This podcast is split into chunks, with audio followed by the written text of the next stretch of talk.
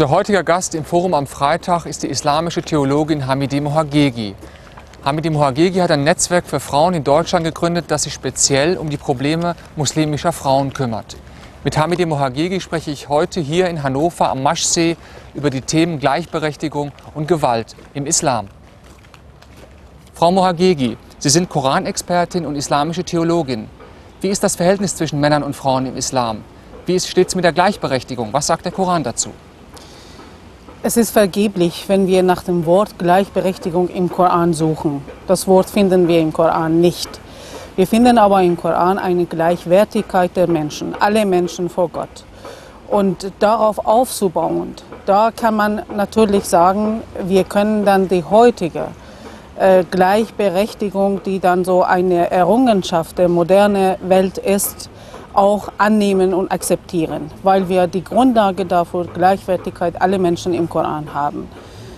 Der Koran ist ein Buch, das äh, zwar nach unserem Verständnis wortlich offenbartes Wort Gottes ist, es ist aber gleichzeitig auch ein Buch, das im 7. Jahrhundert geschrieben ist und auch im 7. Jahrhundert den Menschen auf, äh, auf der arabischen Halbinsel angesprochen hat. Das heißt, die erste Adressat ist eine Gesellschaft gewesen in dieser Zeit auf der arabischen Halbinsel. Und wir können nicht sagen, dass wir alles eins zu eins übertragen können in unserer Zeit. Ist denn der Koran wirklich frauenfeindlich, wie viele behaupten?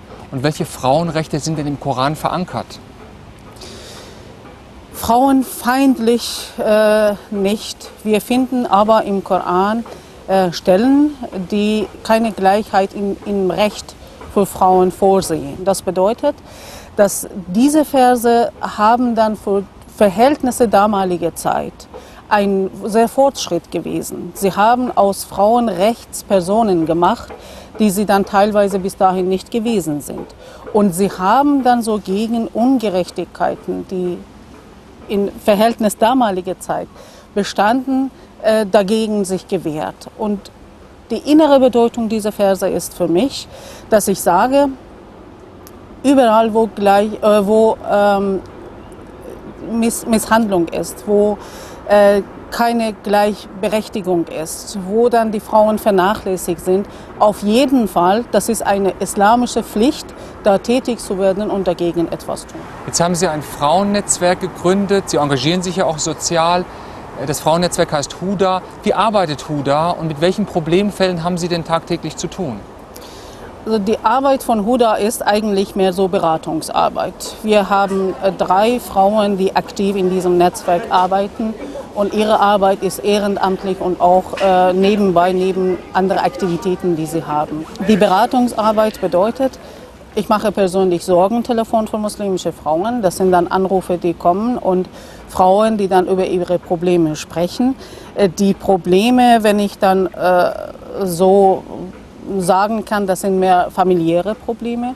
Das sind Probleme, die dann meistens deutsche muslimische Frauen haben mit äh, Ehemänner, die aus einer anderen Kultur, aus einem anderen islamischen Land kommen.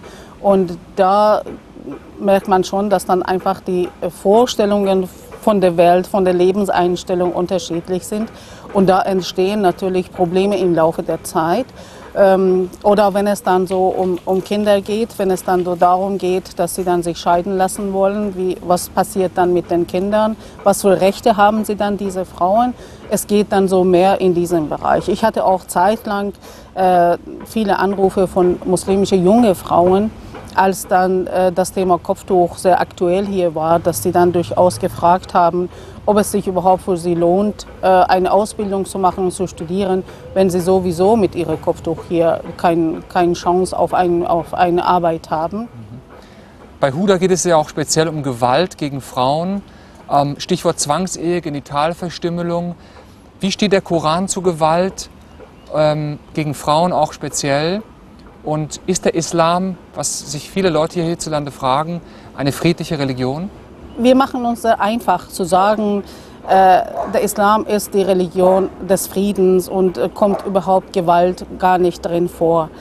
Ähm, das entspricht nicht der Realität. Durchaus gibt es im Koran Stellen, äh, die dann ähm, um Kämpfen geht. in denen dann so um Töten und getötet werden geht. Das sind Stellen, die im Koran gibt. Und da können wir nicht einfach ignorieren und sagen, nein, äh, die gibt es nicht. Jetzt bezogen auf die Frauen gibt es ja nur einen Vers im Koran, der auch immer wieder diskutiert wird, in Sura 4, Vers 34, wo es dann da drin angeblich um Schlagen der Frauen geht. Ähm, ich hoffe, dass auch die aktuellen Diskussionen unter den Muslimen etwas mehr wahrgenommen werden, dass durchaus in die Richtung geht, äh, ist es richtig übersetzt, dieses Wort, dass dann eben, nachdem dann in eine Ehebeziehung Probleme gibt, Konflikte gibt, dass man unterschiedliche Schritte gehen muss und letzter Schritt, wenn alles nicht hilft, ähm, dass, dass auch der Mann das Recht hat, seine Frau zu schlagen. Das ist etwas, das dann im Gesamtkontext des Koran gar nicht passt, weil die Ehe, die Beziehung zwischen den Eheleuten im Koran eigentlich auf Harmonie, auf Liebe gerichtet ist. Und da muss man sich fragen, wie, wie kann es sein, dass, dass auf einmal in einer Stelle von, von Gewalt gegen Frauen gesprochen wird. Das passt irgendwie nicht zusammen.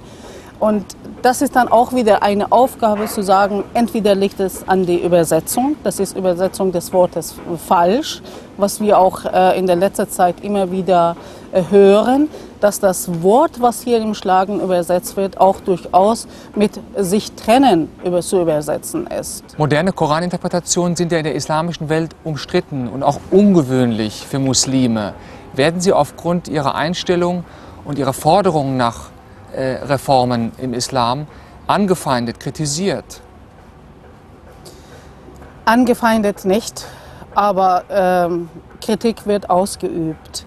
Es ist notwendig, dass wir uns dann so auseinandersetzen mit dem Koran. Es ist notwendig vor allem, dass wir uns mit der Tradition auseinandersetzen.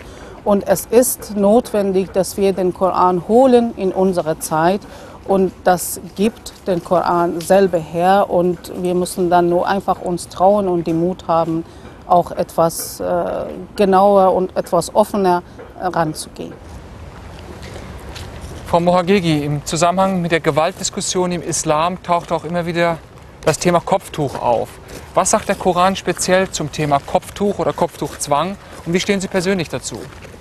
Also Kopftuch äh, direkt steht ja im Koran nicht, sondern eine Art Bekleidung für die Männer und für die Frauen, für beide Geschlechter, dass sie alles, was dann so zum Reiz gehört, nicht in der Öffentlichkeit zeigen sollten. Das ist natürlich auch wieder ein Vers, worüber man diskutieren sollte. Was galt dann damals als Reiz und was gilt heute als Reiz?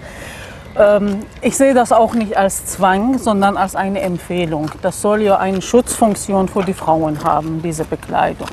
Und da ist auch wieder dann die Diskussionsthema, brauchen wir diesen Schutz heute oder nicht?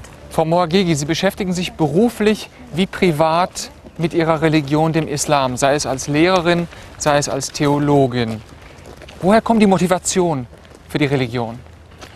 Die Motivation ist, dass es dann Islam meine Lebensweise, meine Einstellung ist und äh, ich habe selber auch viele, viele Fragen in meinem Leben gehabt, die ich, ihre Antworten ich dann in der Religion, in der Theologie finde.